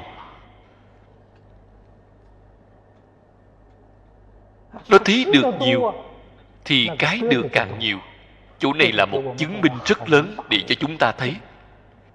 Chúng ta thấy được cái hiện tượng này. Bạn phải chân thật quan sát kỹ lưỡng thì bạn sẽ tin tưởng. Bạn liền đoạn dứt lòng nghi hoặc, bạn liền dám làm.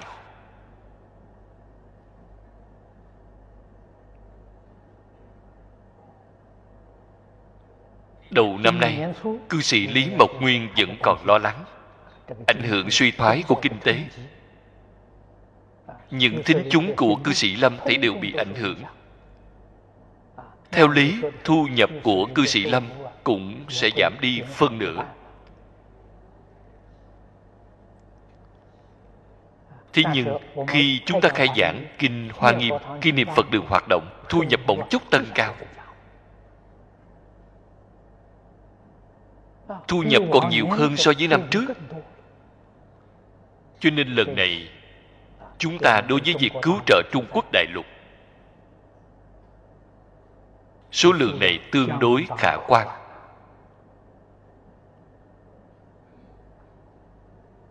cư sĩ lâm chịu xả chịu bố thí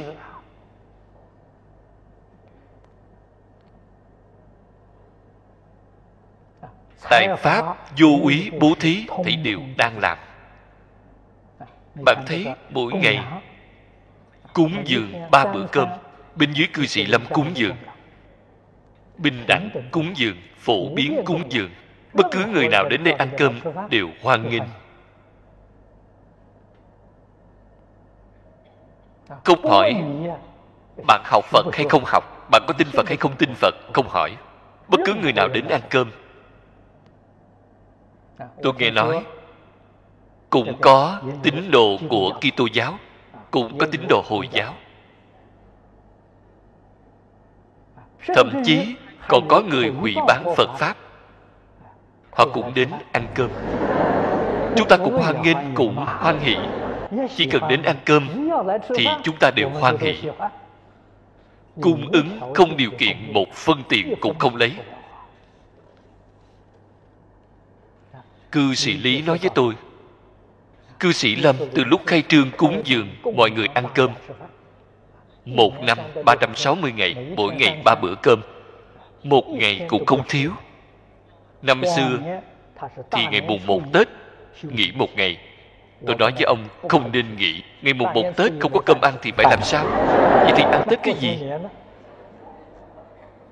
Cho nên ngày mùng một tết cũng cúng dường theo thường lệ vì tốt như vậy mới là viên mãn. Ông nói từ trước đến giờ chưa từng mua gạo, từ trước đến giờ chưa từng mua rau, chưa từng mua dầu. Bởi vì mọi người đều biết, mỗi một người đều tặng gạo, tặng dầu, tặng rau. Hoan hỷ vui vẻ mà đưa đến, tặng đến ăn không hết vì quá nhiều. Cho nên nơi đây không sợ người đến ăn cơm càng nhiều càng tốt càng nhiều càng hoan hỷ. Ăn không hết ăn không hết thì chúng ta liền tặng đến viện dưỡng lão tặng cho cô di viện chăm sóc những đoàn thể này. Càng thi càng nhiều. thậm chí cư sĩ lý nói chúng ta ra bên ngoài mua đồ. Người ta đưa hàng đưa đến cư sĩ lâm. vừa thấy cư sĩ lâm thì không lấy tiền liền đi họ không lấy tiền thì bỏ đi. Tôi ở nơi đây rất ít ngồi xe công cộng, đi qua mấy lần. Từ nha long đi đến nơi đây, ngồi xe công cộng cũng không lấy tiền của tôi.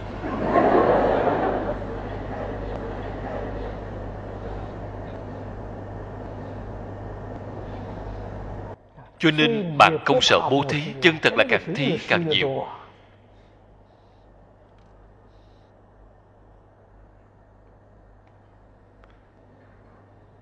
Bạn thấy cư sĩ lâm in kinh đĩa ghi hình đĩa tiếng cd bên đây bạn xem mỗi năm tặng cho bao nhiêu tặng cho toàn thế giới toàn bộ là miễn phí không lấy một xu nào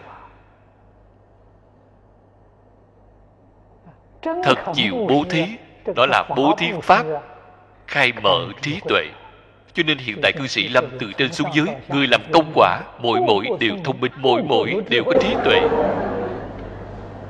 từ do đâu mà có? Do bố thí pháp đó mà. Càng thí càng nhiều. nhất là khi niệm phật đường hoạt động niệm phật đường hoạt động không lâu từ lúc bắt đầu đến nay chưa đầy ba tháng. Bạn thấy thù thắng cỡ nào chứng minh lời của phật nói cho chúng ta nghe một chút cũng không sai. Cho nên bố thí xếp vào hàng thứ nhất. bồ tát hạnh đó là hành vi đời sống của người giác ngộ xếp vào điều thứ nhất chịu bố thí chịu giúp đỡ người khác hoan hỷ vui vẻ mà giúp người khác. Chính mình không có không sợ không nên vì chính mình mà lo lắng. Không đáng để lo lắng. Tất cả vì xã hội, tất cả vì nhân dân, tất cả vì chúng sanh.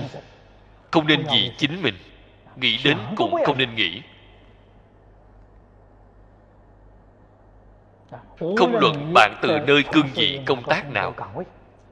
Ôm lấy loại tâm trạng phục vụ mọi người, phục vụ chúng sanh. Bạn nói xem, bạn có hoan hỷ, có ăn vui không? Quyết định không có một chút ý niệm tự tư tự lợi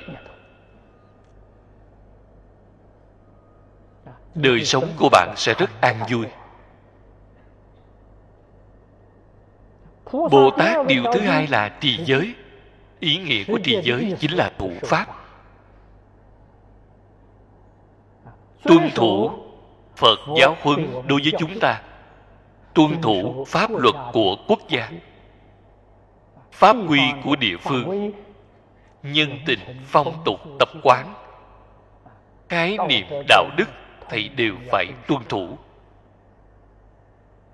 thủ pháp là công dân tốt của quốc gia là học trò tốt của phật. nhẫn nhục là lòng nhẫn nại. không luận làm bất cứ việc gì phải có lòng nhẫn nại. bạn mới có thể thành tựu tinh tấn là cầu tiến bộ. Không ngừng đổi mới không ngừng cầu tiến bộ. Thiền định là chính mình có chủ tể không bị cảnh giới bên ngoài mê hoặc. không bị cảnh giới bên ngoài dao động.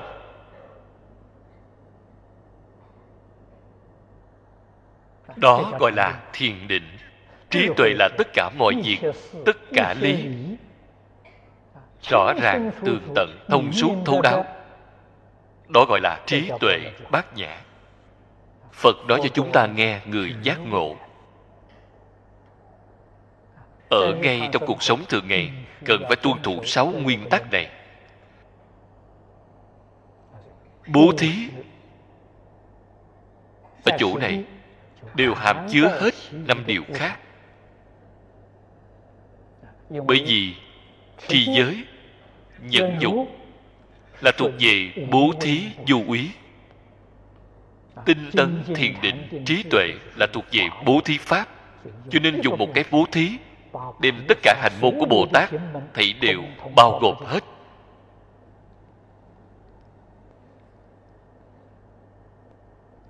Vậy thì bố thí bao lâu? Lụy kiếp. Cái thời gian này quá dài. Kiếp là đơn vị thời gian trong Phật Pháp dùng để tính đếm. Trên Kinh Phật nói Có đại kiếp, có trung kiếp, có tiểu kiếp. Tiểu kiếp thì cái tính thế nào vậy? Các kinh đã nói thì không như nhau. Có rất nhiều cách nói khác nhau. Thế nhưng những cách nói này đều là phật nói.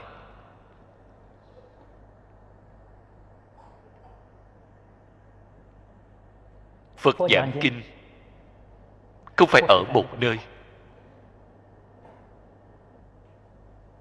Năm xưa khi phật còn ở đời, du hóa thế gian, dân du đến khắp nơi. Cho nên ngài giảng kinh có thể là tùy theo tập quán của mỗi địa phương. Tri thức trình độ của người mỗi địa phương không như nhau. do đó nói ra số tự cũng không như nhau.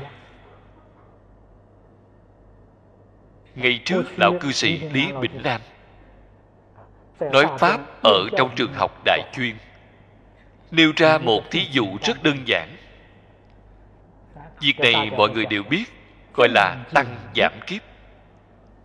Vì thì dễ tính.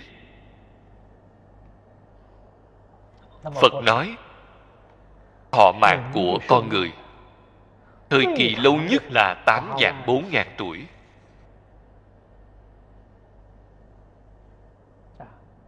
Tám vạn bốn ngàn tuổi là đến định mỗi lần qua một trăm năm giảm đi một tuổi như vậy mà cứ giảm lần giảm đến 10 tuổi. 10 tuổi là ít nhất. Sau đó từ 10 tuổi lại mỗi 100 năm tăng thêm một tuổi Lại tăng đến 8 dạng 4 ngàn tuổi. Một tăng, một giảm như vậy Gọi là một tiểu kiếp. Là đơn vị của thời gian. 12 tiểu kiếp là một trung kiếp. Bốn trung kiếp là một đại kiếp. Cái số tự này thì có thể tính ra được. Rất dài. ngày nay gọi là số tự thiên văn. cái số tự này quá lớn. Bố thí lụy kiếp. Lụy kiếp mà chỗ này nói thông thường đều là nói đại kiếp.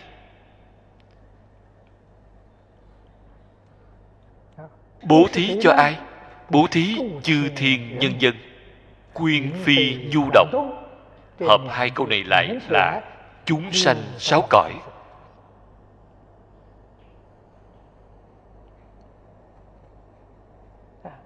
bạn có thể bố thí cho một người. giúp cho một người. thì cái phước này không nhỏ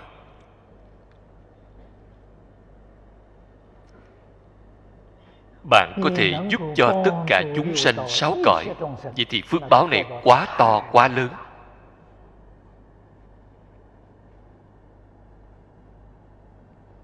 Vì đồng tu học phật đại khái đều có thể tiếp nhận cách nói định luật nhân quả. Đó là sự thật. Trong thiện nhân nhất định được. Thiện quả. cho nên bạn bố thí nhất định được quả báo. bạn bố thí tài là nhân được tiền của là quả. Trồng nhân như thế nào quyết định sẽ có quả báo. Quả báo thông cả ba đời. Người quyết định có đời quá khứ có đời vị lai đó là nói cho bạn nghe chân tướng của vũ trụ nhân sanh con người không phải một đời. Sáu cõi luân hồi do đâu mà có? Là do khởi tâm động niệm của chúng ta mà biến hiện ra. Tuyệt đối không phải do người khác tạo ra sáu cõi để cho bạn đến thọ dụng để cho bạn đi luân hồi không phải vậy là do chính mình biến hiện ra, chính mình chế tạo ra. Chủ này trong kinh đại thừa, phật phân tích cho chúng ta nghe rất rõ ràng.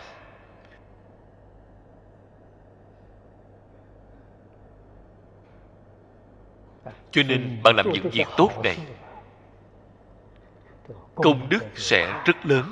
Công là nói bạn làm việc. Bạn đang làm thiện đức là nhận được báo ứng. bạn nhất định được quả thiện. Ở trong cái đạo tràng này của chúng ta hiện lộ ra rất là rõ ràng. Thế nhưng ngày nay chúng ta tu loại công đức bố thí này kém quá xa so với trên kinh đã nói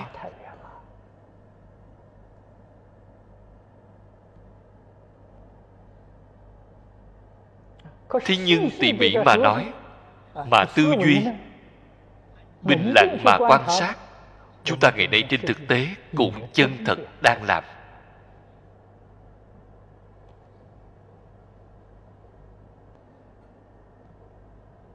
Cho nên công đức này thành thật mà nói cũng không thể nghĩ bàn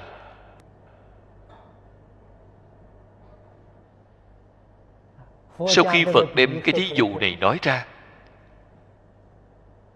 thực tế mà nói sợ người đời sau nghe rồi hoài nghi không tin tưởng. Cho nên phía sau tiếp tục giải thích cho chúng ta nghe. hà dị cố vì sao vậy? Tại vì sao ông vừa hỏi mà có công đức to lớn đến như vậy? Hà dị cố là vì sao vậy? Tương lai chư thiên nhân dân nhất thiết hàm linh giai nhân nhự vấn di đắc độ thoát cố. Công đức này của ông, siêu diệt cúng dường một, thiên hạ a la hán bích chi phật. Công đức bố thí lụy kiếp chư thiên nhân dân. Lý do chính ngay chỗ này. Đương lai là nói tương lai phật vào lúc đó nói tương lai thì bao gồm chúng ta hiện tại.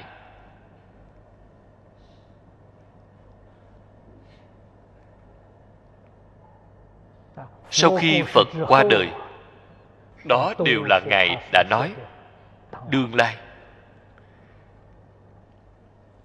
Không chỉ người y theo pháp môn này có thể thành tựu. Chư thiên nói chư thiên phải bao gồm cả quỷ thần. Nhất thiết hàm linh chính là chúng sanh. Ngày nay chúng ta gọi là động vật. Chúng có linh tánh. Chúng có cảm tình.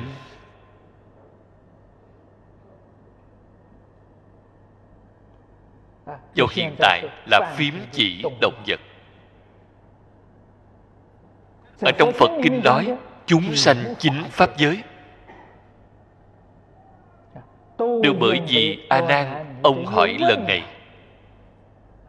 Mọi người đều có thể giải quyết được vấn đề. Vừa rồi mới nói lìa khổ được vui. họ chân thật lìa khổ chân thật được an vui.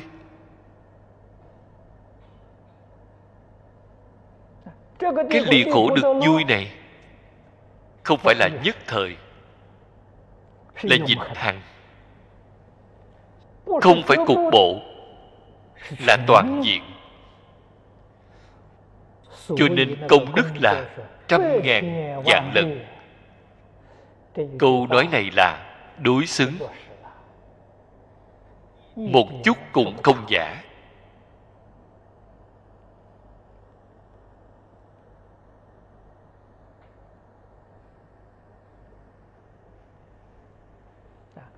do gì a nan vừa hỏi này? Dẫn khởi.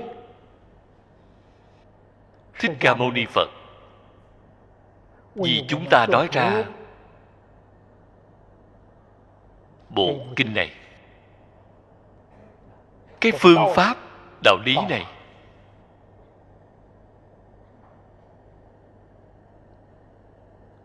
Tất cả phạm phu thanh văn chuyên giác bồ tát những thánh giả này. Thấy đều được lợi ích. Nên gọi là phạm thánh tề thâu. Lợi độ tất bị hoàng siêu tam giới kinh đăng tứ độ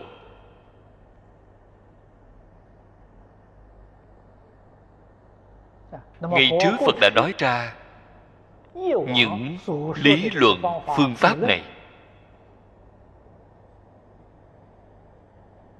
Chúng ta tu học đều là có giai đoạn.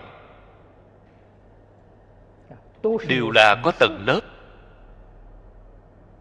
giống như đi học vậy. Từ tiểu học trung học đại học. Năm thứ nhất năm thứ hai năm thứ ba nhất định phải dùng thời gian rất dài. Bạn mới có thể tốt nghiệp.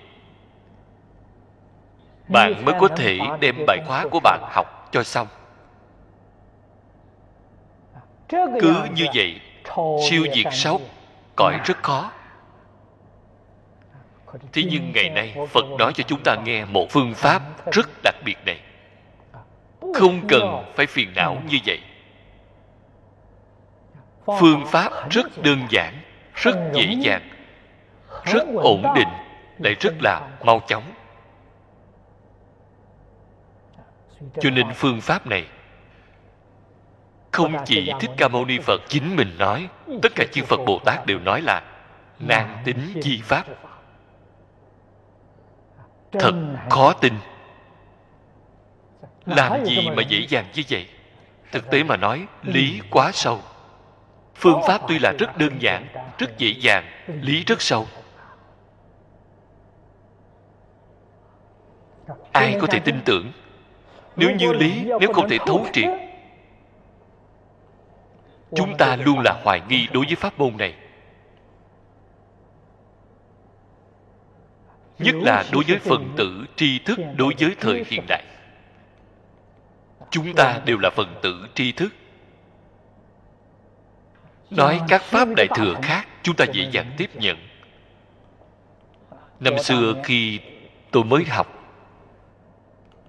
phương tiên sinh giới thiệu cho tôi. Đại sư chương gia chỉ dẫn. Tôi đối với tánh tướng hai tông có hứng thú nồng hậu. Đối với pháp môn niệm phật giảng sanh tôi không tin tưởng lão sư của tôi là lão cư sĩ lý bình nam. Đó là chuyên tu tịnh độ chuyên hoạt tịnh độ. Tôi ngưỡng mộ đạo đức của ông. Theo ông học giảng kinh. Ông khuyên tôi tu tịnh độ. Vậy tôi đọc ấn quan đại sư văn sao tôi đọc rồi. Sau khi đọc rồi tôi rất bái phục. Không phản đối tịnh độ chịu học hay không? Không chịu học. Lão sư khuyên tôi khuyên rất là khẩn thiết. Ông nói từ xưa đến nay nhiều tổ sư đại đức như vậy người có học vấn có đạo đức đều tu pháp môn này. Nếu như thật tu sai rồi thì cũng không thua thiệt gì. Ông có lỗ một lần cũng không có quan hệ gì đâu. Ông khuyên tôi như vậy. Hết lòng hết dạ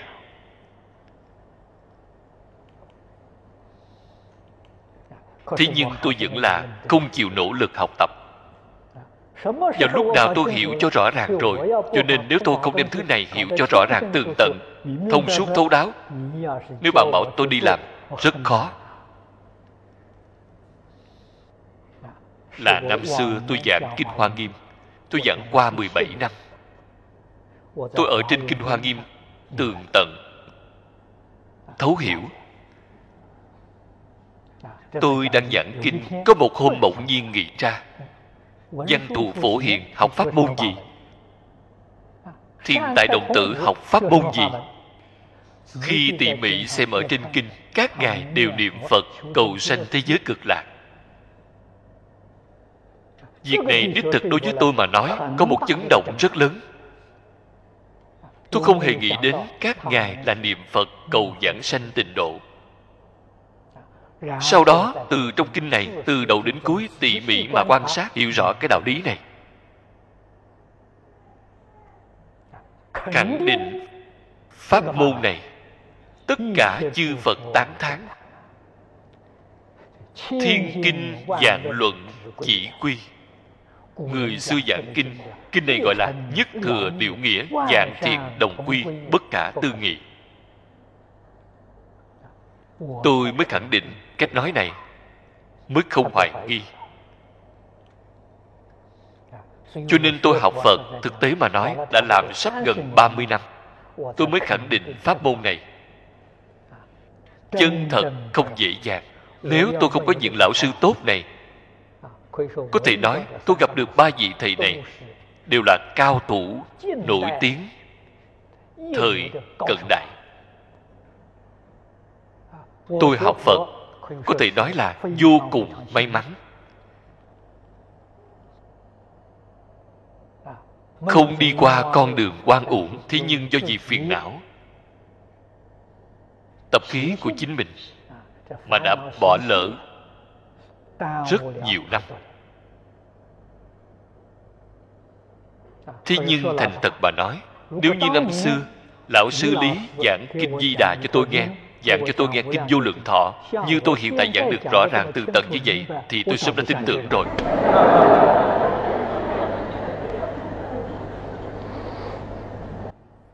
Họ nói thật ra là bao quát chung chung, không có tường tận như vậy, không có thú thiện như vậy.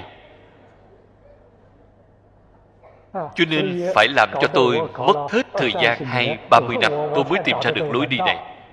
Mới tin tưởng lão sư ngài đã hết lời khuyên bảo tương đối không dễ dàng. Hôm nay thời gian hết rồi. A à, ni tho pho.